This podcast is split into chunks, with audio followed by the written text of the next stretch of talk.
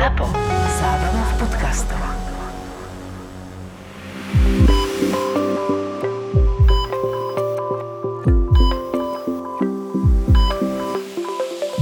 Na oddelení, nepoviem na ktorom, na viacerých som pracoval, ale na jednom z tých oddelení, aby sa to nedalo teda dopatrať, že na ktorom. Mali sme takú manickú pacientku, opakovane nás hospitalizovaná.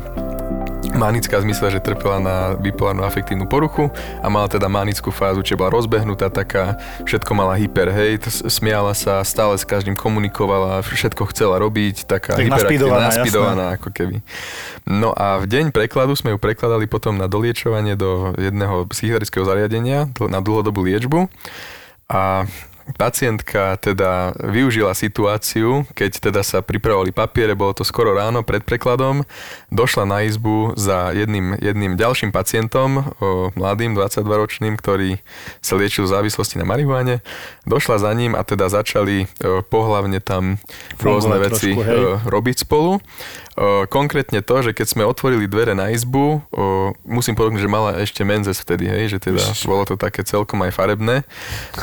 Sedela na tomto pacientovi, on ležal na posteli, skákala hore-dole, hore točila svojim tričkom a kričala, ja som Alžbeta Bátori. A toto opakovala a vlastne všade bola krv.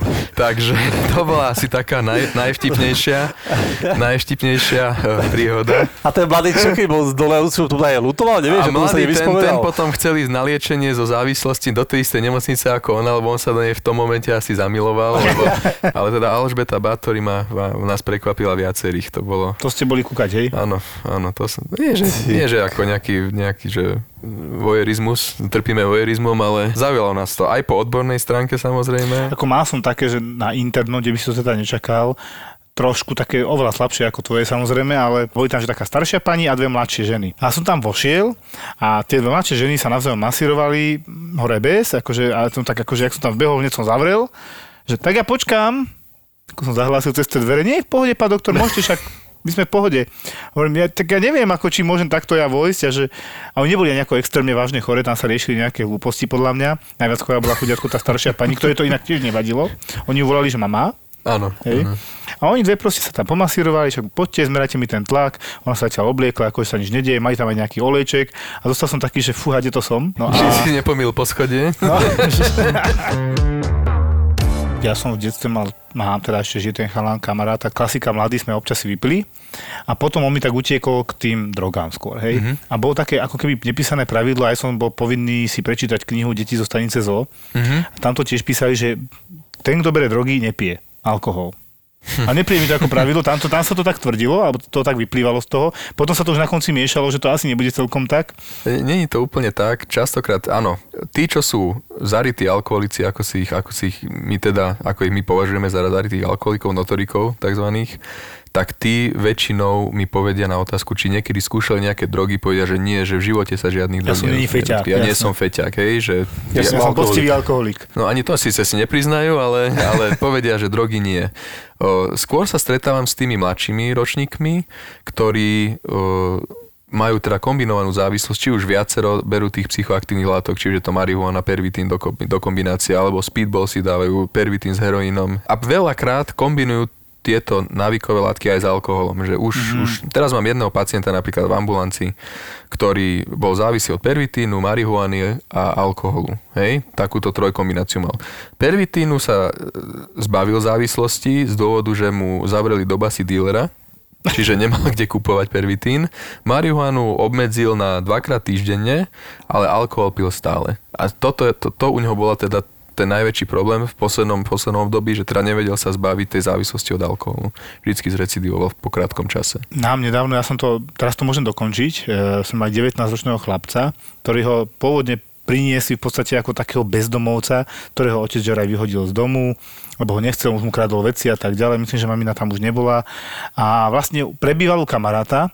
Ten kamarát, keď už videl, ako zle vyzerá ten jeho druhý kamarát, ten 19-ročný, bývalý narkoman, alebo možno, že aj terajší, ťažko povedať, že 30 kg aj stopánkami, poškodené srdce, kardiomyopatiu mal, potom mal nejakú arytmiu, nízky tlak, on v podstate odchádzal, keď mi ho doviezli, hovorím, fúha, zle dýchal A že teraz čo s ním? Ja mu zlyhávalo tak veľmi srdce, že on bol v podstate ako 80-ročný detko so zlyhávajúcim srdiečkom. My sme ho prijali, ja som potom ho bol o týždeň pozrieť, nový chalán, všetko paráda, on mi tam rozkazoval zrazu, toto mi podaj, hento mi podaj, tamto mi daj, vyššie ma daj a potom sa zrazu postavil a chodil a ja, že ty kokos, ako ma tu komanduje, on vie fungovať. Tak už som bol aj nasratný na konci na neho, že keď som slúžil na iske, že jak sa ku mne správa, mladý chaseň. Potom volám kolegovi na isku o nejaké 3-4 dní, že jak sa má ten chalán, či už je prepustený domov a on, že ja ty nevieš, on umrel. Hovorím, čo? Jak umrel? Však to, čo som s ním komunikoval, chodil, behal, ešte mi rozkazoval. Z ničoho nič nám umrel. Proste zástava, resuscitovali sme ho a nič toho nebolo. Nenaskočil. Lebo tam už je to asi tak vyčerpané, to telo to býva také, že posledný nádych. Áno. Toto mávajú pacienti, že... Také posledné presvedčné zlepšenie. 85-ročná babka, mala zápal plus, teraz sa už vyzerá, že sa pozviechala, paráda, vyzerá lepšie. Na druhý deň alebo do pár hodín ona umrela. Hej, to bývalo, to sme mali veľakrát toto náre a to som tiež nepochopil, keď sa mi to prvýkrát stalo. Bol taký pán, veľmi milý, úplne naozaj príjemný pán, mal nejaké ochorenie, dali ho tam, že ide už umreť, že na umretie, že máme ho tam dosledovať a akože čo najviac príjemniť akože tú cestu tam, akože na druhý svet možno. No a zrazu jedného dňa prišiel som tam do izby, on už nerozprával, hej, on bol zrazu úplne privedomý, normálne rozprával som mnou, že wow, tak som išiel za babami, že jak sa zlepšil, že čo si robili, som tam nebol asi pár dní, vieš, v robote. No ale potom mi to vysvetlili, že to je že predsmrtné zlepšenie, že to nerie, že to on za chvíľku zomrie. No som to proste neveril, hej, neveril som im to a môžem povedať teraz, že do pár hodín zomrel normálne.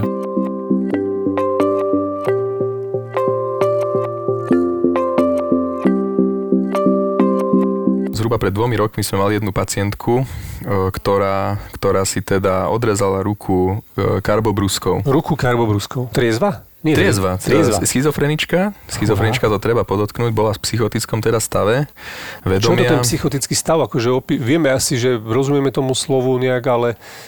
Psychotický stav, kedy to vzniká, taká najzákladnejšia alebo najjednoduchšia definícia je, kedy pacient stráca kontakt s realitou, ktorá je objektívna, že žije vo svojej realite, tam sú potom sprievodné nejaké symptómy, ako že počujú hlasy, vidia veci, to sú halucinácie, teda buď zvukové alebo zrakové. Majú také vnútorné myslenie, autistické myslenie, kedy vlastne sa vedia zamerať len na to, čo majú vo svojom vnútri, nevnímajú to, čo je okolo nich. A predpokladáme, že teda táto pacientka mala hlasy, halucinácie, ktoré rozkazovali, že to má spraviť. Ona bola normálne fungujúca baba, dlhý čas, do svojej, myslím, že 20-ky. Že to bola mladá baba? Mladá baba. Schizofrenia ako taká začína väčšinou medzi 20. a 30. rokom života. Také tie prodromálne príznaky, teda pred vznikom ochorenia sú skôr, samozrejme, ale u žien je najčastejšie ten výskyt medzi 25. a 30. rokom života a u chlapcov od 20. do 25. roku života. A ešte tak sa môžem opýtať, čo to vzniká, alebo čo je tam spúšťač, alebo to je tá... Aby som to povedal tak obširnejšie. Schizofrenia sa vyskytuje u 1% populácie. Hej? Bez nejakého rozdielu medzi mužmi, ženami, vzdelanými, nevzdelanými, tam je to 1% populácie, taký náš guideline, že tak to je. Štatistika je jasná, čiže to vychádza. Sú to buď teda tie prodromy, ako som povedal, ktoré sa vyskytujú u pacientov a u pacientov všeobecne. V tom skoršom veku je to taká sociálna izolácia, nezapadanie do kolektívu, také samotárske správanie alebo nejaké iné bizarnosti v správaní, fixácia na nejaký objekt. Napríklad mal som pacienta, ktorý sa fixoval na YouTube kanál, chcel byť youtuber a nejakým spôsobom, mal asi 16 rokov a nejakým spôsobom sa stalo, že si zmenil meno na YouTube kanáli, akože svojom. No a toto mu spustilo tú schizofréniu, lebo už začal myslieť, že kto mu to zmenil, taký paranoidný začal byť, niekto mu zmenil meno na profile, teraz mu ukradnú followerov a tak ďalej. A toto bol vlastne ten spúšťač a rozbiehalo sa to 2 alebo 3 roky. Celkom trendová záležitosť, môže byť. Je to stres pre toho pacienta, hej? Pre toho chalana mladého. Čiže od YouTube k schizofrénii, hej? Áno, v podstate. Nebol to primárne spúšťač, ono to je vždycky... Asi viacero. Tak. Ale ja viem, že tam aj trošku základ v tom mozgu. Tak, to veľmi nejde. Samozrejme. Mne keby zmenili meno na YouTube kanály, keby som nejaký mal, tak asi nemám schizofréniu, ale zase nie každý. Asi nie som to 1% populácie. Rozumiem. Čiže tam musí tam byť ten predpoklad nejaký v tom somatickom, v tom biologickom. Somatickom, biologickom, dedičnom. Ja som nikdy nerozumel. To je akože porucha nejaké CNS, alebo tam je nejaký, ja neviem, zlé vedenie toho mozgu, alebo čo tam je zlé? Teraz poviem jednu vec, čo má asi väčšina psychiatrov ukameňuje za to niekedy, ale nevieme. A možno niečo, prosím? Nevieme. A čo je na tom však? Nevieme, ako vzniká schizofrénia ako taká. Sú rôzne teórie. Najviac pretláčaná, alebo taká najpopulárnejšia teória je teória nefunkčnosti alebo hyperfunkčnosti dopaminových dráh mozgu. No teraz to musíme vysvetliť ľuďom. Dopaminové dráhy Máme v mozgu viacero látok, neurotransmiterov, ktoré prenášajú vzruch z jedného neurónu na druhý. Áno, sú dráhy, ktorých je prenášaný ten vzruch dopamínom. Áno. A keď sú ľudia, ktorí majú senzitívnejšie tieto dráhy, tak ten dopamín jednoducho tam aktivuje tie dráhy nad rámec a ten mozog nie je schopný nejakým spôsobom filtrovať alebo filtrovať tie impulzy, ktoré prichádzajú. Hej? Jasné, a vlastne aj liečba schizofrénie antipsychotikami, čo sú teda lieky, ktoré sa používajú na liečbu schizofrénie, fungujú ako blokátori dopaminových receptorov. Že oni blokujú tie dopaminové receptory, aby sa ten vzruch neprenášal v takom množstve a v takej výške. To je taká najčastejšia teória, alebo áno, taká najviac razená teória. Dobre, ale my sme trošku odbočili z toho príbehu, čo je trošku škoda. To sme až tak nechceli. Alebo tam dva príbehy, YouTuber a Karbobuska. No, YouTubera som uzavrel. Medzi tým jeden YouTuberský príbeh, takže inak si celkom to ma zaujalo, lebo ja mám tiež syna a on chce byť YouTuber, tak ako si bojíte internet, alebo čo. No a teda ten príbeh, my sa vrátili k tomu príbehu s tou slečnou. Pacientka slečna mala teda pravdepodobne hlasy, ktoré jej rozkazovali, že teda tá ruka nie je jej ruka. Hej? Ona bola umelecky nadaná, kreslila si autoportréty, alebo teda svoju postavu celú. A ešte si odrezala akože tú ruku, ktorú kreslila. Nie, druhú, našťastie, ale kreslila tú postavu bez ruky. Tak kreslila postavu. Tak kreslila svoju postavu, iba svoju, keď kreslila. Stalo sa jedného dňa to, teda, že išla do hotela, prenajala si izbu, v Tesku si kúpila karbobrusku, zobrala si škrtidlo, priškrtila si tú ruku, dala si lieky proti bolesti, urezala ju asi v polovičke predlaktia na ľavej ruke. No a neviem teraz, že či ju upratovačka našla a prihlásenku, alebo či ona si prihlásenku, to by som klamal. Ale ešte čo urobila ona, aby nejakým spôsobom zabránila tomu, aby tú ruku jej mohli prišiť naspäť, tak ju namočila, myslím, že do hydroxidu. Rozpustila ju? A rozožrala ju, aby ju nemohla... Premyslené.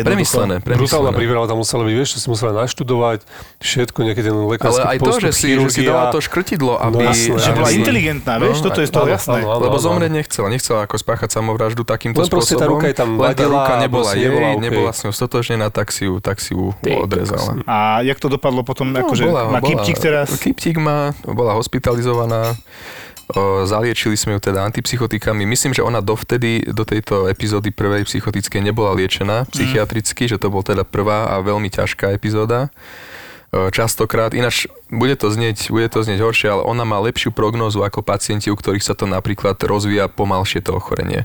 Tak podprahovo, kedy to nevidno, nemajú príznaky, nenápadné veci. Lebo tieto ochorenia, aspoň teda empiricky, zo skúseností, čo vieme, že tie, ktoré sú mytuálne larvované, akože tie psychózy, zakúklené, pomaličky sa to plazí, tak tie oveľa horšie reagujú na liečbu, či už liekmi, alebo biologickým nejakým iným prístupom. Jasne. Otázka je potom aj to, či bude spolupracovať v tej liečbe, či bude brať lieky, lebo to je veľmi, ak nie najčastejší, druhý najčastejší, neviem presnú štatistiku, dôvod, prečo sú pacienti opätovne hospitalizovaní na našom oddelení.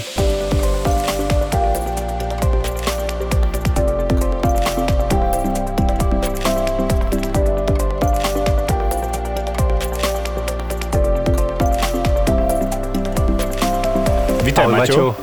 Všetkých zdravím. Takže dneska tu máme psychiatra, doktora. Konečne, ktoré sme dlho chceli.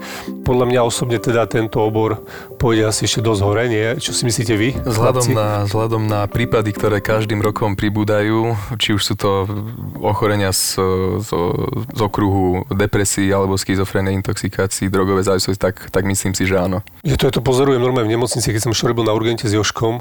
Tých vole to je ako podľa mňa za pár rokov proste potrebnejšie oddelenie bude, ja neviem, si myslím, že psychiatria. Môže troška preháňam, hej? Existuje pre tých starých je oddelenie, že gerontopsychiatria a podľa mňa vznikne nejaká internopsychiatria, niečo také. Lebo to je toho toľko. Masaker, to je masaker, naozaj. A počkaj, musím povedať ešte jednu dôležitú vec. U mňa, alebo mne si tak akože urobil také očko, že on rozumie aj interným diagnózam. A tak. Ako bez randy, lebo väčšinou zažívam 90% nič proti psychiatrov, 90% psychiatrov sa im tak trošku bráni, akože to s nimi nemá nič spoločné a tak, ja to chápem. Oni sú teda nie somatickí doktori, to je taká tá veta, ktorá aj neviem, či mi leze na nervy, alebo je to fakt tak. Väčšinou. Maťo nemal problém, že hypertenzia je jasné a vie, aké lieky podať a všetko a ja len pozerám, že ty kokšo, tento chalan ví.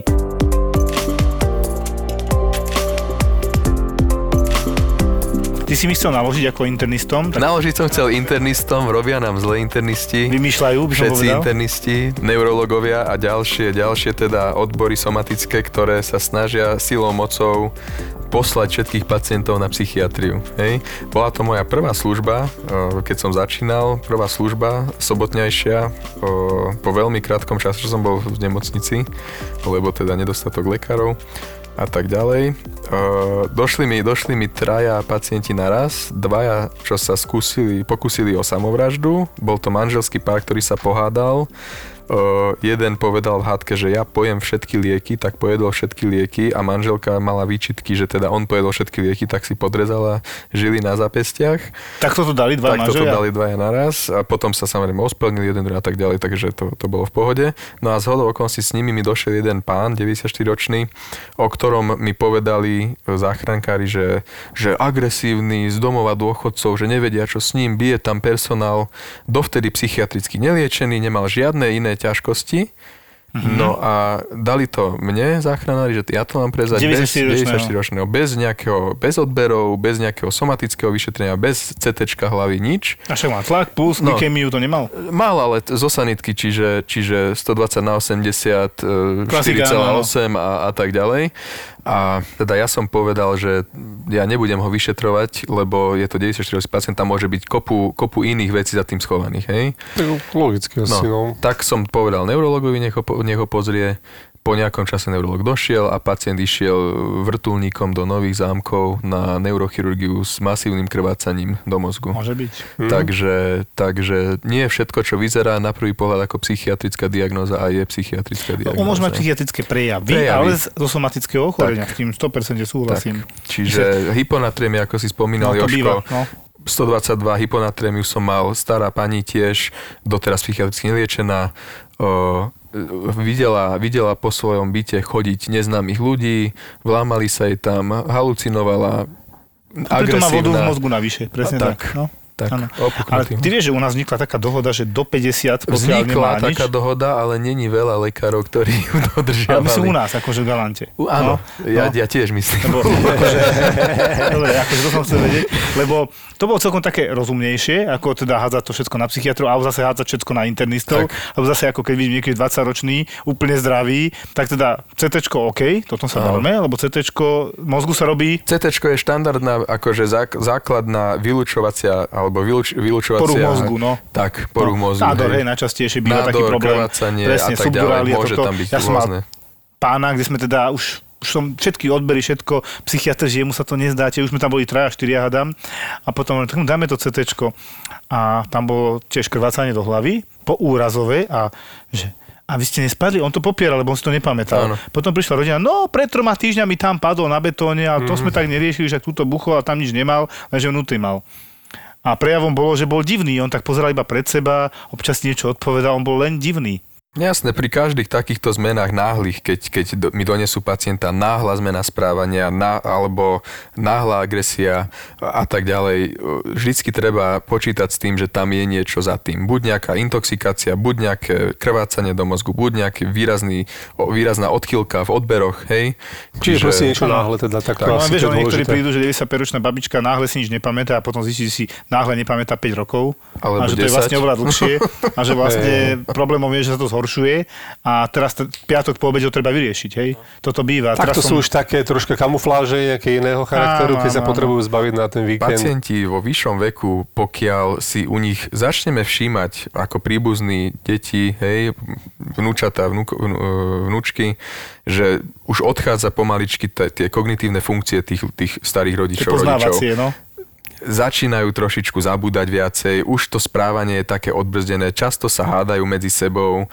Také náznaky toho, že už tie regulačné alebo tie kontrolné mechanizmy odchádzajú, už vtedy treba navštíviť psychiatra. Nie je to hanba, vekom nás to každého čaká, niekoho skôr, niekoho neskôr.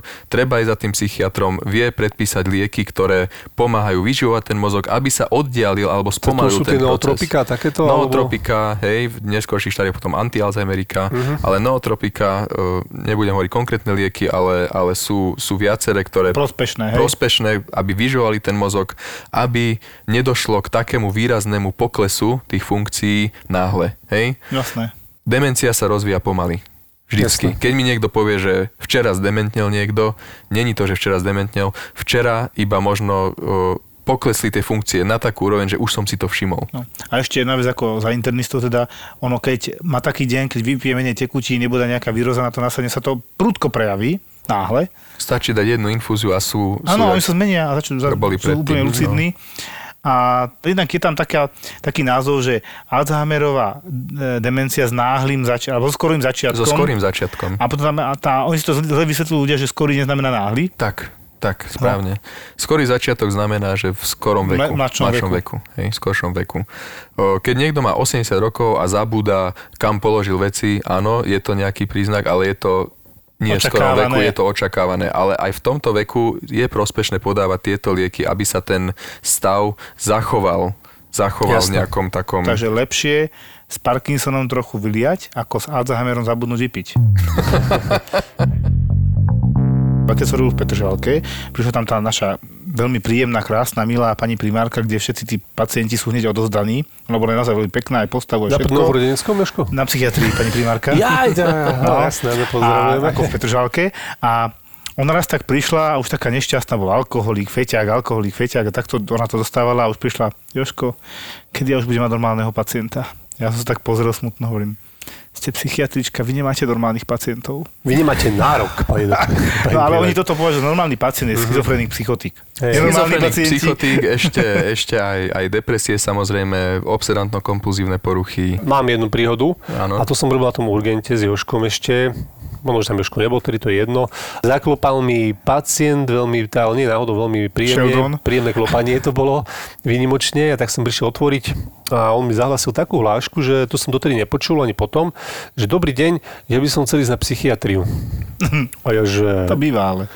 Ale ja som to nepočul ešte dotedy. No a ja som proste, že akože normálne príde človek, vyzerá normálne a on chce na tú psychiatriu. Ale potom som to pochopil a my si mi to aj rozprávali určite nejakí doktori, že ako to funguje.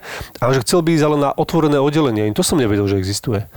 Hej, že no tak naše asi, že je vaše otvorené, ja tak som si duchu popremyslel. To musíme vysvetliť, lebo ľudia nevedia, no, že... No ja som to chcem povedať, že ja som si tak duchu predstavil, že to naše pozamykané oddelenie, že 4 zámky tam pomaly, vieš.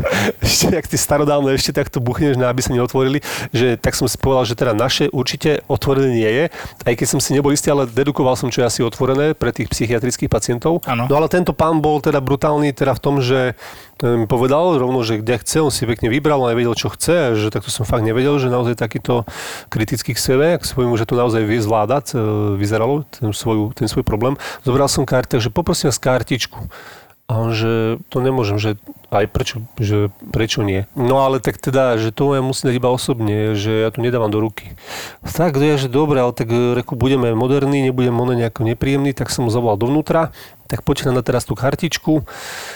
Predtým sa samozrejme zastavil teda pri umývadle najprv, pustil si pekne vodu, našteloval si studenú teplú, pekne lakťami, to tam robil proste ako chirurg, hej, že keď je na operáciu normálne naozaj, že chirurgovia by sa mohli učiť pri ňom. Potom tými čistými rukami, vieš, držal ešte ako chirurg, vieš, seriály, že rozrážaš dvere proste chrbtom, tak nejakým proste veľmi jemným manévorom vyťahol proste euroobal. Zistil som, že to nebol jediný eurobal. V eurobale bol ďalší eurobal a v tom ďalšom eurobale bol ešte jeden posledný eurobal. Matrioška kartička. V ktorom mal zdravotný preukaz.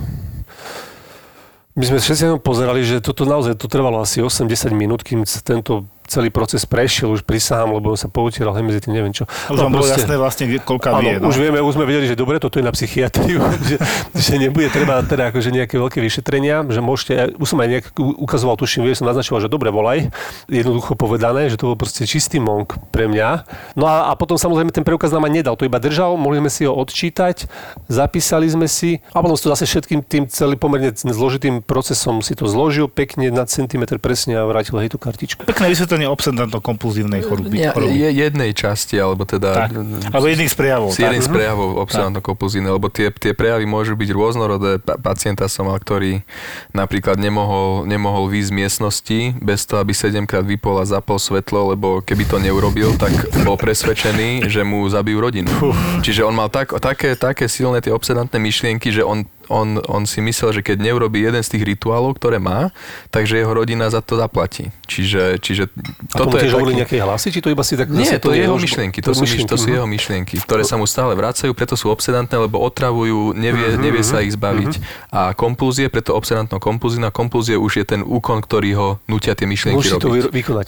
Čiže obsedant je ako posadnutý a... Obsedant je vyslovene, že sú len tie myšlienky. Že napríklad má myšlienky, ktoré mu bežia, ale nejako ho neovplyvňujú v tom, či to musí vykonať, alebo nemusí vykonať.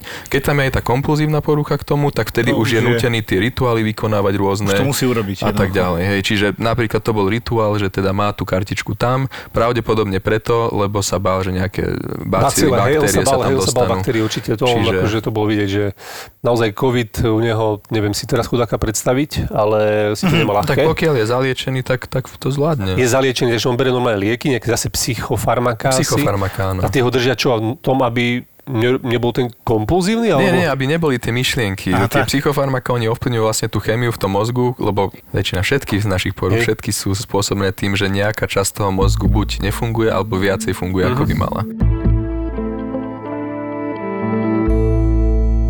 No napríklad aj toto sa ako spustí, vieš, obsedantno, to sa tiež vyvinie. No pozor, Filip, ty máš deti, ja mám deti. Deti sú trošku obsedantné, aj trošku kompulzívne. Áno. Skoro všetky, to je normálne podľa mňa. Nie je to častejšie s takým kvázi nižším intelektom, však tie deti nemajú taký intelekt, jak dospelí. Práve, že nie. Že väčšinou s vyšším to ide. Zaujímavé. Sheldon Cooper, hej. Môj syn napríklad, keď už o deťoch hovoríme, tak raz som došiel do izby k nemu a usporadúval si figurky na poličke, neviem, čo boli zvieratka, myslím, od najvyššieho po najnižšie. A keď videl, že jedno je vyššie ako to za ním, tak ich vymenil, aby teda boli v presnom nejakom poradí. Takže myslím si, že u detí to je, nepoviem, že bežné, ale časté. Moji dve z troch to majú takto, čiže majú nejaké také presne veci, ktoré keď sa neurobia, tak problém. Alebo na rituály sú deti veľmi také náchylné, že ráno musím toto, potom až jesť, nemôžem to v opačnom poradí. Ale potom je to zlé podporovať deti v tých rituáloch? Akože teraz... No to je otázka, máme to robiť? Nechať ich v tom, alebo nie? Nie som pediatér, tak sa ospravedlňujem všetkým pediatrom, ktorí nás budú počúvať. Ale predpokladám teda, že deti v nižšom veku si to tak skôr zapamätajú, ako Pavlové psi, hej, že viem, že teraz idem urobiť toto, potom nasleduje. Pre nich to nie je doslova rituál, že sú nútené to tak robiť, ale sú zvyknuté na to poradie a keď sa to nejakým spôsobom naruší, tak už nevedia, ako pokračovať ďalej. Dobre, ale ja som to mal až také, že proste môj syn, myslím, že to robil najmladší, tak dal si mu pohár s čajom a si mu ho položil revy. My sme dlho, kde je problém. On si ho proste musel na to svoje miesto, kde si ho predstavoval, to je 3 cm rozdiel. A až keď sme tam našli to miesto, tak to bolo v poriadku a prestal plakať. Tak ty si chodil s ceruskou a ty si obkresloval.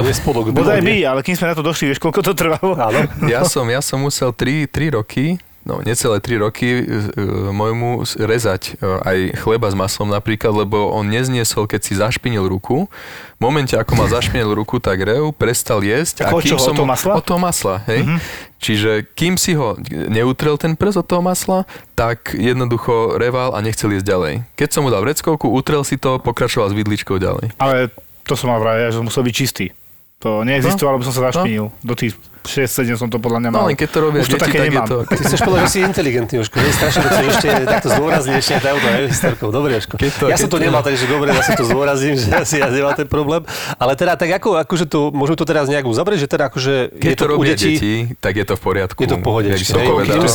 Do nejakého veku podľa mňa by som to neriešil, pokiaľ to dieťa tým není vyslovene, že obmedzované v tom živote. Keď už začne chodiť do školy, do škôlky, učiteľky hovoria, že je problém s tým, že má posunúť, niekto mu posunul tašku a reval a nevedel sa z toho dostať, tak už by som to asi začal riešiť s detským psychologom, ale pokiaľ to nemá takýto dopad na jeho správanie v kolektíve, respektíve keď už ide do škôlky, tak by som to neriešil. A ty si mal teda nejaké takéto podobné príhody, alebo pamätáš si ty nejakých týchto obsedantno dospelých? Mal som obsedantných, ktorí mali myšlienky, ktoré sa im vracajú, hej. Mal som dvoch pacientov, ktorí mali takéto obsedantné myšlienky na smrť, prekonali nejaké závažné somatické, nie psychické ochorenie, čiže mali infarkt myokardu.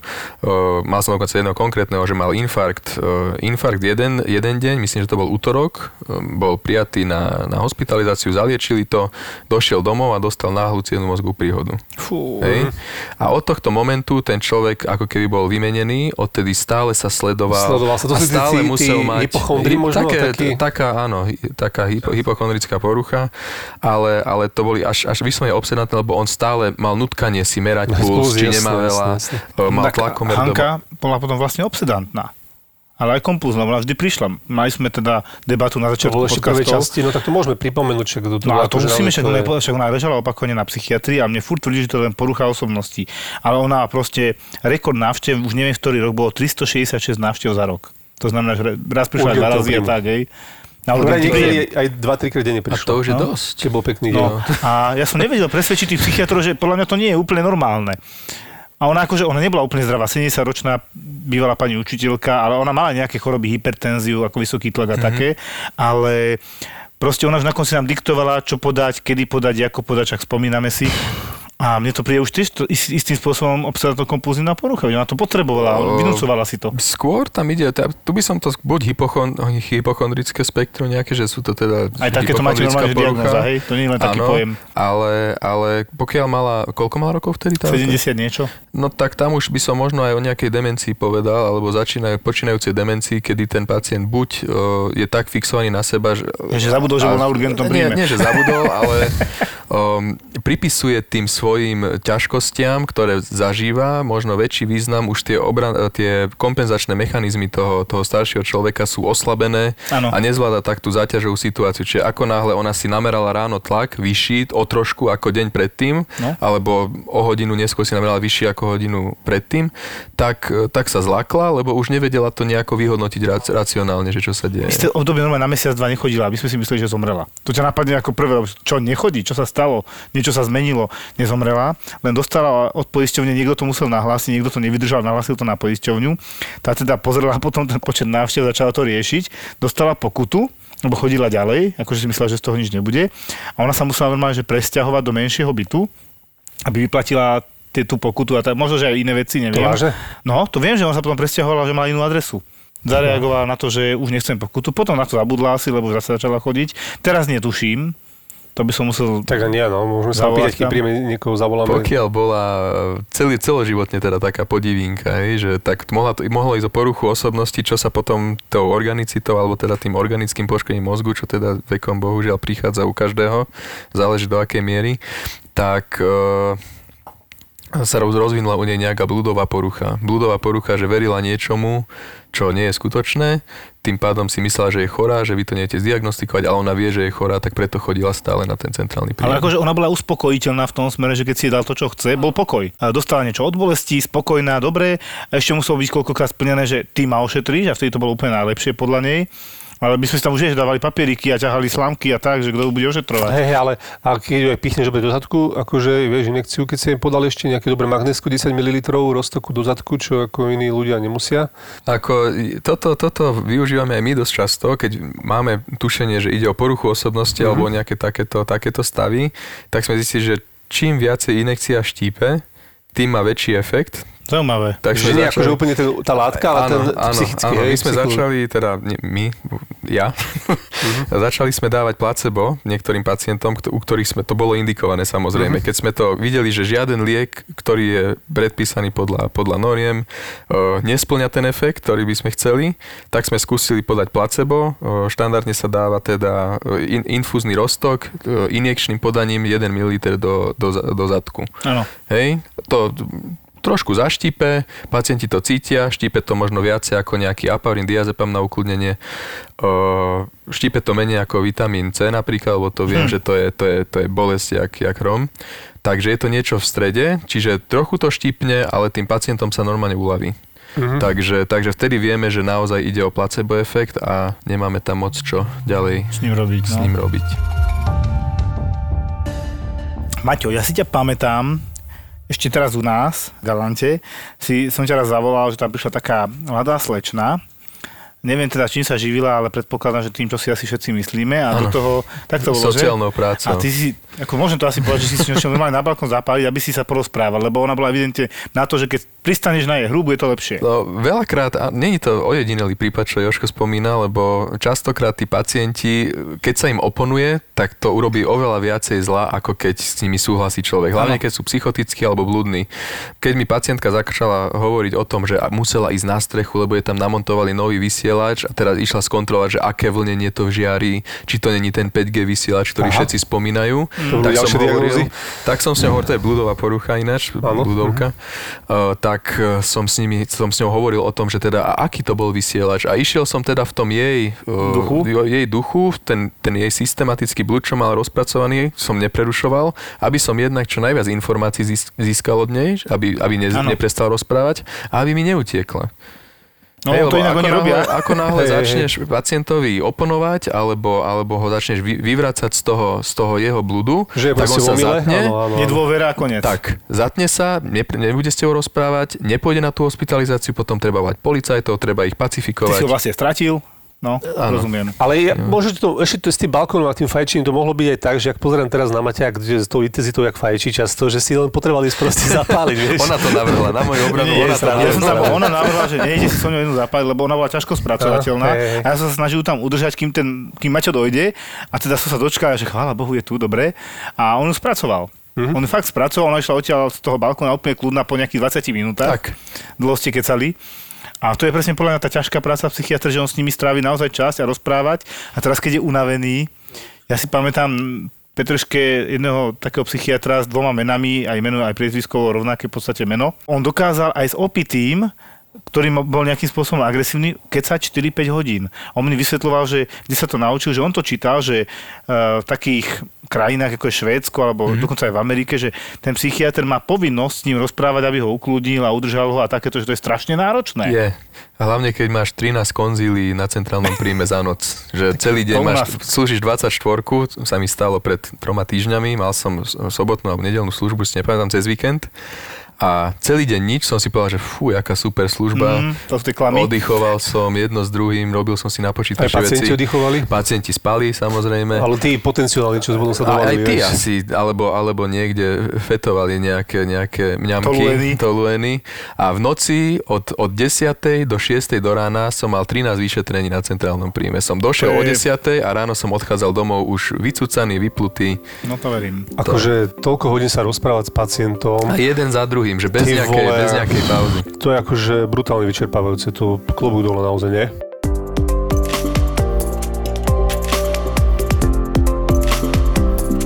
Spln, je to pravda? nejaké presné štatistiky si nevediem, ale ťažko povedať. Väčšinou, keď spln, tak týždeň pred a týždeň po. Splne, hej. Ale ešte dovysvetľujme, čo spln, lebo my sme si tak na urgente hovorili, že je spln, že príde veľa F-kových psychiatrických diagnóz, takže tak áno, hej, akože aby to bolo jasné. Nemyslím si, že to nejako súvisí. Keď je spln, som si všimol, že viacej chodia v noci. To je pravda, že ťažšie spia tí pacienti, ale že by ich bolo nejako nepomerne viacej, by nemôžem povedať. Nevšimol som si takúto koreláciu. To je mýtus. My sme si zdravotníci vytvorili mýtus. Ale keď som robil na novorodencoch, sa hovorilo, že viacej sa rodí, keď okolo splnú, a to sa mi zdalo, že celkom sedelo. Sedelo to?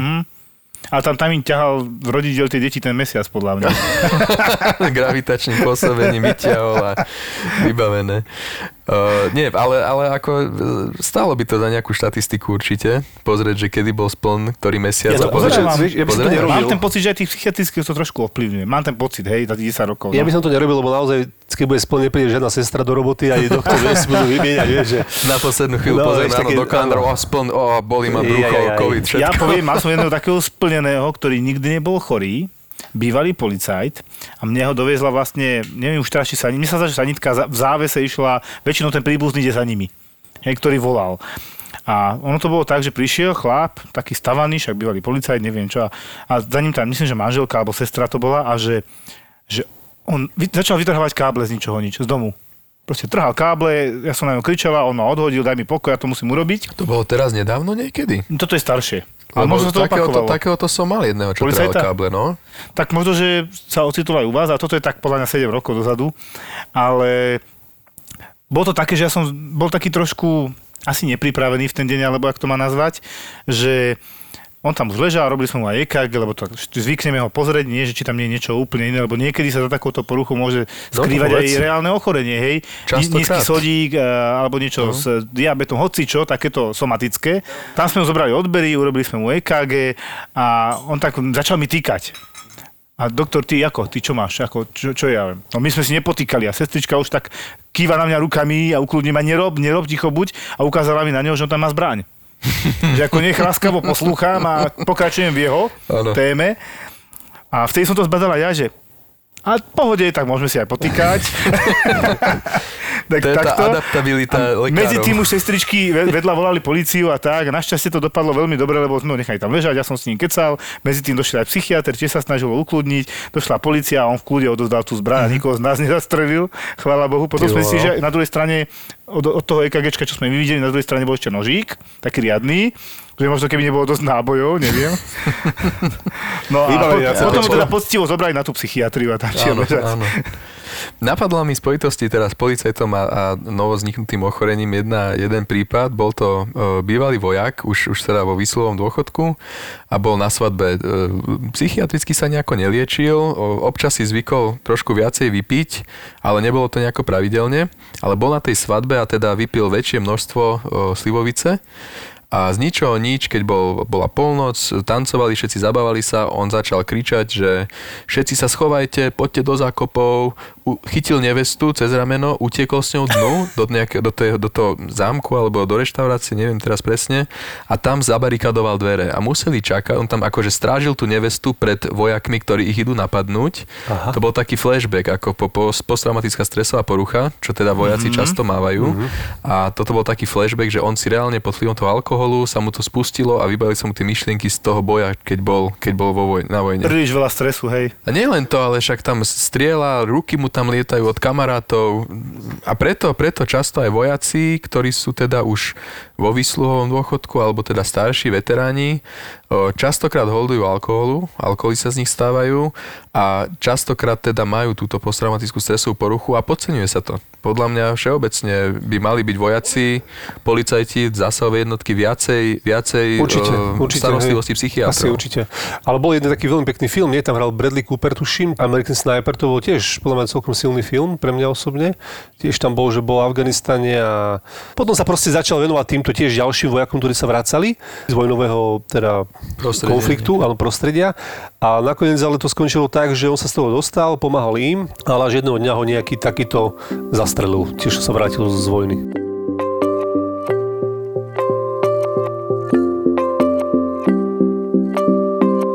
Čo sme spomínali toho chlapca s YouTubeom, častokrát je tá prvá epizóda vyprovokovaná nejakým veľmi výrazným alebo ťažkým stresom pre toho konkrétneho človeka. Ťažký stres pre jedného nemusí byť ťažký stres pre iného. Samozrejme, YouTubeový kanál, keď zoberieme do uvaženia. Ale väčšinou tam je nejaký takýto spúšťač, ktorý nejakým spôsobom ovplyvní tú integritu toho človeka a rozsype sa. Vyslovene sa rozsype, keď to mám takto povedať, hej? Že som scelený a zrazu dojde situácia a zlom a odtedy sa rozsype a začne sa prejavovať nejaké teda psychické ochorenie. Podľa toho, v akom veku je, to je buď schizofrenické ochorenie, depresívna porucha, posttraumatická stresová porucha týchto teda, čo som spomínal, vojakov. No dobré, a teraz si vlastne naznačil, že aj na psychiatrii môže pacient umrieť? Je to reálne? Môže, samozrejme. Samozrejme, že môže. Napríklad?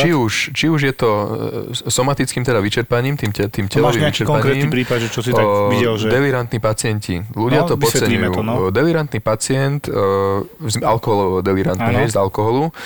Pacienti, ktorí sú závislí od alkoholu, pijú, všetko je v poriadku, okrem teda toho, že im zlyháva organizmus. Hej? Kým pijú, tak nemajú psychické problémy. Okrem teda zmeny správania a tak ďalej, to by bolo nadlho. Ale ako náhle oni prestanú piť, začína abstinenčný syndrom. Hej? Není alkohol v tom tele, tí pacienti začnú triasť, potiť, také tie typické traslaky, čo majú tí štamgasti v niektorých podnikoch, čo čakajú o 6 ráno, kým otvoria, aby si mohli hrknúť 1-2 štartovacie. Aby sa netriasli toľko. Keď sa tento stav nezalieči, štandardná liečba je teda diazepam, ktorý teda potláča tieto abstinenčné príznaky. Keď sa to nezalieči, tak to môže naraz až do takého štádia, že začnú byť tí pacienti delirantní. Ľudovo povedané, ľudia to poznajú pod takým slovným spôsobom, že vidia biele myši. Hej, biele myši. Za moju kariéru som sa nestretol ani s jedným delirantným pacientom, ktorý videl myši. Ja som videli mušky, červíky, žaby, krokodíle, dinosaurov, slony. Všetko, len nie myšky. Vždy zvieratá musia byť, alebo čo? Väčšinou zvieratka. Mikrozoopsie sa to volá, čiže vidia zvieratá, halucinujú, vizuálne halucinácie majú, čo sú teraz zvieratá. Teraz som mal nedávno, pred 3 dňami, pacientku na centrálnom príjme, ktorá videla sneženie v skrini. Hej? Slušné. Sneženie v skrini, keď som sa tak nad tým bližšie zamyslel, Hermiona. Tak to boli také Narnia, vstup do Narnie tam, ale nie. To biele sneženie som si ja potom neskôr vysvetlil, že keď mi popisujú pacienti delirantní, mi popisujú mušky alebo včeličky, také biele záblesky svetla. Hej. A teda to sneženie som si vysvetlil, že to teda bola tá halucinácia, že videla takéto biele flaky alebo niečo, čo jej v tom čase vyzeralo ako sneženie. Čiže neboli to zvieratka, ale pomenovala to tak básnickejšie, že teraz sneženie v skrini. Kreatívnejšie, no. Žena, vieš, táto inak určite. No a teda delirium ako také je veľmi závažný stav, nakoľko 10% úmrtnosť tam je. Keď 10%? Teda 10%. No dobre, takže... Keď je nezaliečené aj viacej, ale zaliečené, že pokiaľ máme... Neskoro. Lebo tam dochádza k prehriatiu organizmu, vyčerpaniu všetkých kompenzačných mechanizmov toho organizmu a tí pacienti ho umierajú na vyčerpanie celkové. No, dobre, ja som videl, že oni v podstate na srdce na konci odídu. Tak. Metabolický rozvrat a srdce odíde. Ano. A tým pádom zomrú. No my sme minulý vravím, že ak sme podávali alkohol na internom, lebo to už do neho našlapal ten psychiatr všetko, už si myslel, že to snáď ani nie je možné, on sa snáď naďalej triasol, bolo vidieť, že klesá tlakom, není dobrý. No. A nič, tak sme otvorili zase whisky. Čiže to je život ohrozujúci stav. Dali sme mu a pomohlo. Áno. Musím povedať, že pomohlo. Áno. Lebo síce diazepam sa viaže na tie isté receptory, zase sme pri receptoroch v mozgu, diazepam sa viaže na tie isté receptory ako alkohol, ale tomu organizmu jednoducho ten alkohol chýba. My to vieme do nejakej miery ovplyvniť, hej, vieme to potlačiť, ale ten alkohol nevieme nejako nasubstituovať. Sranda, že každý ten alkoholík má iné komplikácie. Jeden má delírku a tam je veľký problém a na to nám umiera, ďalší na cirózu a krvácanie napríklad z pažerakových varixov, krčových žil v pažeraku. Jožko, oprav ma, keby som náhodou netrafil. Ale teda vytvárajú sa tieto krčové žily na pažeráku a hlavne v okolí pupku, to aj vidno potom, volá sa to kaput medúze, tam sú také povrchové žily, alebo okolo pavučinka taká. To sa vytvára preto, lebo tá pečeň už je tak stvrdnutá a tak... zabraňuje prietoku krvi, že tá krv si hľadá už inú cestu, kade môže prúdiť v tom organizme a vytvára takzvané kolaterály, hej, ako také... obeh mimo tej pečene, hej, aby teda mohla cirkulovať krv, tak sa vytvárajú takéto. Najčastejšie teda v tom pažeráku alebo na tom bruchu a krvácajú tí pacienti z týchto varixov krčových žil preto, lebo jednak to tkanivo okolo tých varixov je jemnejšie ako bežná žila a po druhé preto, že keď tam dojde k narušeniu, tak tým, že pečen zlyhala, kde sa tvoria teda všetky enzymy na zrážanie krvi, neprodukujú sa, takže tí pacienti nevedia to krvácanie zastaviť, takže vykrvácajú. A ja som mal presne takýto príbeh, že ešte mi volali, že niekoho známy, to je neviem čo, pozri ho, on veľa pije, priznáme, starší pán, ale že on nikam nikdy nebol a že fakt nevyzerá dobre, opuchnutý je, tak ho pozri. Tak som ho pozrel, hovorím, dobre, ja vás rovno príjmem, máte zlé výsledky, je tam cirhóza, hento, toto a dám vás na oddelenie a tak. A mne o pol hodinu volá sestrička, že ten a ten pán, čo si pred chvíľkou si doviezol, tak to si prijal, tak vylial. Hovorím, čo vylial? Lavor, alebo čo, však ja viem, že bol trošku mimo. A čo vylial? On sa vylial. A hovorím, stále nerozumiem, čo mi chceš povedať. Ja neviem, Markéta, hej? Teraz som povedal menom. Jožko, ja ti hovorím, on sa vylial. Vylial zo seba 3 litre krvi, asi z pažeráku teda. Aha. A jak to tam urobil, padol a už nič. Hovorím, no 3 litre krvi je priveľa, 5 litrov máme. Mm-hmm. Utekal som od krky hore, tak som prišiel, že okay, že teraz, ako to poviem tým príbuzným, že ktorých teda trošku poznám, že čo im mám povedať? Lebo proste tá komplikácia prišla oveľa skôr, jak sa dotiahla diagnóza dokonca, lebo on naozaj nechodil nikam. Ono je to aj dosť nechutné, ne? Akože keď ano, cez ústa vyleješ 3 litre krvi, ako to je naozaj nie veľmi pekný. To je fakt, že vylial, no. Fakt, akože. Väčšinou sa ináč toto stáva, že príbuzní pacientov donesú toho pacienta do nemocnice tesne pred tým exitom, ano. Lebo až vtedy si všimnú, alebo až vtedy vidia, že sa niečo zhoršuje. Im to dopne, a je to neskoro. No, a už je neskoro a potom už my s tým nemôžeme absolútne nič robiť. Hej, tam sa dá, ako my sme, keď sme boli na ára, boli takéto pažerakové varixie naozaj, že už teda prúser, tak sa dáva tá sex... Naša doktorka Harisická rada tomu hovorila, že dali sme sex takenovú sondu, sex takenová, lebo sa jej to nechcelo vyslovovať, lebo sa to tak píše sex takenová, alebo sex takenová sonda, to sú vlastne, že zavedieš tam sondu do žalúdka a balónik má žalúdku jeden, ano. A jeden máš v tom pažeráku a tým by si vlastne mal nafúknuť ho a tým zatlačiť na ten pažerákový varix. Tam ponuješ vlastne tie kľúčové žily na tom pažeráku a zároveň zabraňuješ, aby ti netiekli potom do žalúdka. Vieš, to je ten problém. Lebo ti to bude utekať inde. To máš, keď zastavíš s prepáčením krvácanie na ruke a podviažeš si ruku, tak není všetko hotovo. Musíš zastaviť aj tú samotnú ranu. Hej. Čiže ono to je komplikované, zle to vyzerá, ale aj tam ešte si nevyhral. To záleží, tam hráš o čas. Jasné. Čiže on keď ti vyslovene vyleje na tej izbe, ty kým k nemu prídeš, to sú sekundy. A záleží, ak je veľké krvácanie. Ale videl som veľakrát, že aj keď na tej chirurgii a zobrali ho a hneď a všetko, aj tak to nedal. Lebo ty zrazu máš podať literapor krvi, keď 300-400 ml najviac majú tie konzervy. To do neho nedalejš za 5 minút. Ani nemôžeš. A tam je ten problém, že to je v podstate ako keď máš autohaváriu a s prepáčením ti podrežú krk a teraz odtiaľ teče potoky krvi. A stále hovorím tým cirhotikom, že cirhotik neumiera vôbec pekne. Yeah. Je spuchnutý, ty si ho predstav, spuchnutý je jedna z takých viditeľných vecí. Potom toto riziko, že vykrváca takto z varixov, hej, z krčových žil na pažeráku. Z konečníka môže zakrváca hoď kde inde, lebo nemá zražacie faktory do mozgu a tak ďalej. Trombocity nie sú. No, doštičky nie sú, tam to ide proste vo veľkom všetko a to je ešte ten, akože keď to rýchlo prejde, tak pre neho možno, že aj lepšie, ale oni sa potom na konci trápia s tým, že majú strašne veľa vody v bruchu, zle sa im dýcha, spuchnuté svoje nohy, nemajú bielkoviny a teraz im picháme furt tú vodičku z brucha a tak ďalej, to je nekonečný príbeh. Do toho si raz za čas niekto už nevydrží a zase si dá ten pohárik, to sa ešte zhorší celé. No a potom to konečné štádium väčšinou býva buď to vykrvácanie, alebo ten absťáčik, čo dojde. No, alebo hepatotoxická kóma, kedy sa nahromadí amoniak. Áno, to je ďalší prúser a tam už sme veľmi obmedzení v možnostiach liečby. Ano. Tam už fakt sa len modlíme, že keď to vyjde a pomôžeme mu s liekmi, super, keď nevyjde, nevieš urobiť nič. No a najhoršie na tom, že s takým pacientom stráviš hodiny a hodiny a hodiny času, a nič. Pustíš ho z nemocnice, to sa aj nám stáva pomerne často, vydrží doma 2-3 týždne, mesiac, 2 mesiace a zase dojde, že zlyhal som, mesiacom pil v kuse. Ja som mal takéhoto primára, čo vždycky hovoril, on mal krásnu vetu. On tak pozrel na pacienta, roztrasený, trošku pripuchnuný, taká začínajúca cirhóza, nie? Pozrel na tie výsledky pečeňové. Vy pijete?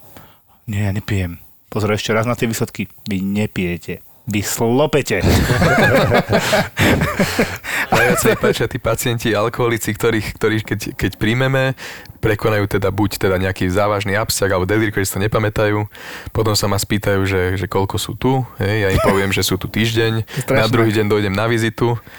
Alebo na veľkej vizite primár sa pýta, že a alkohol, že pijete? A on, že nie. A že koľko ste nepil alkohol? Že 7 dní. Čiže sa chválil, že 7 niče v nemocnici už nepije, takže... No, tam sa ani piť veľmi nedá, ale... Keď som býval na obytovni tam v Petržalke, to bolo úplne blízučko, 5 minút od roboty sme mali, A tam sme mali dole taký karmel, sa to volalo, taký podnik pre štangastov. Tam sme išli občas my aj na pivko, však zabaviť, však mali by to dole, nie, tak v pohode. Ale po obede tam zvykli chodiť teda akože štangasti z nemocnice. Normálne leto či zima, vyštafírovaní teda v nemocničnom lúku. Oni mali tracheostómie, oni mali nazogastrické sondy. Oni normálne boli takí vychcení, že oni si to aj do tej nazogastrické boli pripravení si to tam aplikovať, si to tam vylievali z tých pohárikov, vieš. Dali mi, že poldecak. Čiže mali hadicu do žalúdka a doniesli to ešte, a jak sa dostali z nemocnice? Vyšli, však neboli na zavretom oddelení. Nebolo to zavreté oddelenie, presne, takže oni si išli do bufetu asi a ten bufet bol, ale nepovedali, že je to troška ďalej. Keď mi povedali, že to zavali ešte do Pegu, tak už budem kúkať. Do Pegu som nevidel ani ja, tu zase by som klamal, ale myslím, že aj takí sú určite podľa mňa. Keď môžu pacienti fajčiť cez tracheostómiu, tak myslím si, že do Pegu. To som ešte nevidel, veľký rešpekt. Nemal priechodnú tracheu, trubicu dýchaciu, mal zavedenú tracheostómiu a normálne si tam držal cigaretu a cez ten otvor v krku si vlastne ťahal z nej. Čo je najhoršia informácia pre alkoholika s cirhózou? Nemôžete piť. Tak, to je jedna vec, ale že teraz mu povedia, že OK, vieme vás zachrániť, máme pre vás pečeň, bude transplantácia pečenia, ale musíte pol roka vydržiť nepiť. To je podmienka. Ako na akýkoľvek záznam, alebo niekto by to nabonzoval, tak ho vymažu zo zoznamu. Ale ja to som nevedel. A teraz ty mu povieš život alebo alkohol. Ako to musí byť... No, ja mám skúsenosť, že väčšina pacientov, čo im na začiatku cirhózy poviem, že no začínala cirhóza a pečenie, nesmiete toľko piť, respektíve vôbec, od teraz už nikdy. Všetci nasľubujú, ako už nebudú piť a tak ďalej, ale bohužiaľ 80 až 90% pokračuje. Áno, ja mám teraz nejaký prípad na ambulancii, však čo robím, nie je tam veľa takých úplne zaujímavých, väčšinou sú to klasiky, tlaky, ale jeden taký mladý chalan tiež a právnik, vzdelaný chlap, aj že dobre zarábal, no proste ťažký alkoholik bol a všetko, ale... A doktorka povedala, že kým neprestanete piť, tak sa mi tu neukazujte. A jedného dňa došiel, že už nepijem, že zobrali by ste mi krv, chcem sa dať dokopy a tak, že... Ja som taký, ako každému verím, vieš, aj tak akože aktivista. Ale nie, akože v tomto prípade to dopadlo dobre. Pán teda nepí, aj jednoducho labáky to potvrdili, hej, aj to išlo enzym dole. Pravdy bol negatívne. GMTčko, enzym pravdy, alkoholicky, krásnejšie dole, ešte sa mu to všetko vrátilo do normálu. Áno. Čiže to je super. Na to na okolo akože pil niekoľko rokov naozaj, že extraligu, alebo hokejovom žargone NHL-ku, alebo vo futbalovom ligu majstrov. Takže naozaj som mal, aj ona bola prekvapená, naozaj také akože také pekné to je, nie? Že občas aj takéto podarí. Takže aj mňa to tak potešilo, že ja som sa nemýlil a veril som tentokrát správne. No a tak, akože funguje zatiaľ, sa drží, ale otázka je u neho, či vydrží, hej, to je už veľmi... Už to stále máš v hlave asi, že kokos nemôže zlyhať, to už je také ťažké, vieš, to nastavenie. Niektorých v úvodzovkách kamarátov, podľa mňa to je najväčší prúser, že ich potiahnu do tej krčmy. A čo, že si nepil a teraz už si dáš? A však iba jeden si daj po 5 rokoch, to sú není kamaráti, hej. No, to nie sú, hej. My aj radíme pacientom, aj tí, čo sa teda liečia, také, čo je prvozáchyt, že pije, ja neviem, 2-3 roky a chce sa z toho dostať, že naozaj, že sklzol do toho po nejakej ťažkej životnej situácii, že začal holdovať tomu alkoholu, potom chce s tým prestať, dojde roztrasený, že už nepije 2 dní a teda, že potrebuje pomoc. No ale takíto pacienti majú dobrú prognózu, posielame ich na také rôzne sedenia na, v centre pre liečbu drogových závislostí, kde sa liečia teda alkoholizmus, kluby anonymných alkoholikov, ano. Rôzne podporné skupiny. Toto vždycky odporúčame, lebo to práve, že je výmena tých kamarátov, ktorí ho ťahajú do krčmy za kamarátov, alebo teda známych, ktorí ho ťahajú z krčmy. Mm-hmm. Každý ten účastník tohto sedenia, alebo týchto sedení má takzvaného sponzora, ktorý je na telefóne non-stop pre ňo. Hej? Že keď dostane chuť na alkohol, alebo že ide sa napiť, tak musia sa oni naučiť, že majú zavolať tomu sponzori, ten dojde a sú tam naozaj tá podpora tých ľudí z tých sedení je tak veľká, že oni prídu aj v noci za tým pacientom. A dojdu za ním a povedia mu, že nepí, poďme sa prejsť, porozprávaj mi, prečo si sa chcel napiť a takto sa navzájom vlastne kontrolujú. A podporujú v tej abstinencii. No vlastne ty vidíš príklad živý, že on nepí 10 rokov, paráda, ja chcem byť ako on. Tak. Áno, tak to má vlastne fungovať, nie? To tá terapia. Áno. A veľakrát, keď si už povedal, že nepijem 50 rokov, stáva sa mi, že hlavne mladí ľudia, 25-30 roční v tomto veku, sa hanbia ísť na tieto sedenia, lebo si povedia, aj mi to povedal jeden môj pacient, že pán doktor, ja tam nebudem chodiť, lebo čo ja tam som medzi nimi? Sú tam ľudia, čo nepijú 10-15 rokov, ja nepijem 2 mesiace. Čo tam budem robiť? A aký ja môžem byť vzor pre nich, hej, alebo že ako im ja môžem pomôcť.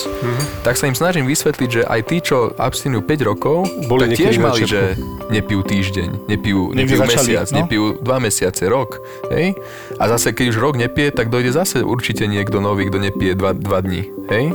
Čiže sa ich snažíme aj takýmto spôsobom namotivovať, aby teda do tých skupín išli od začiatku. Pane Bože, ja nemám žiaden problém.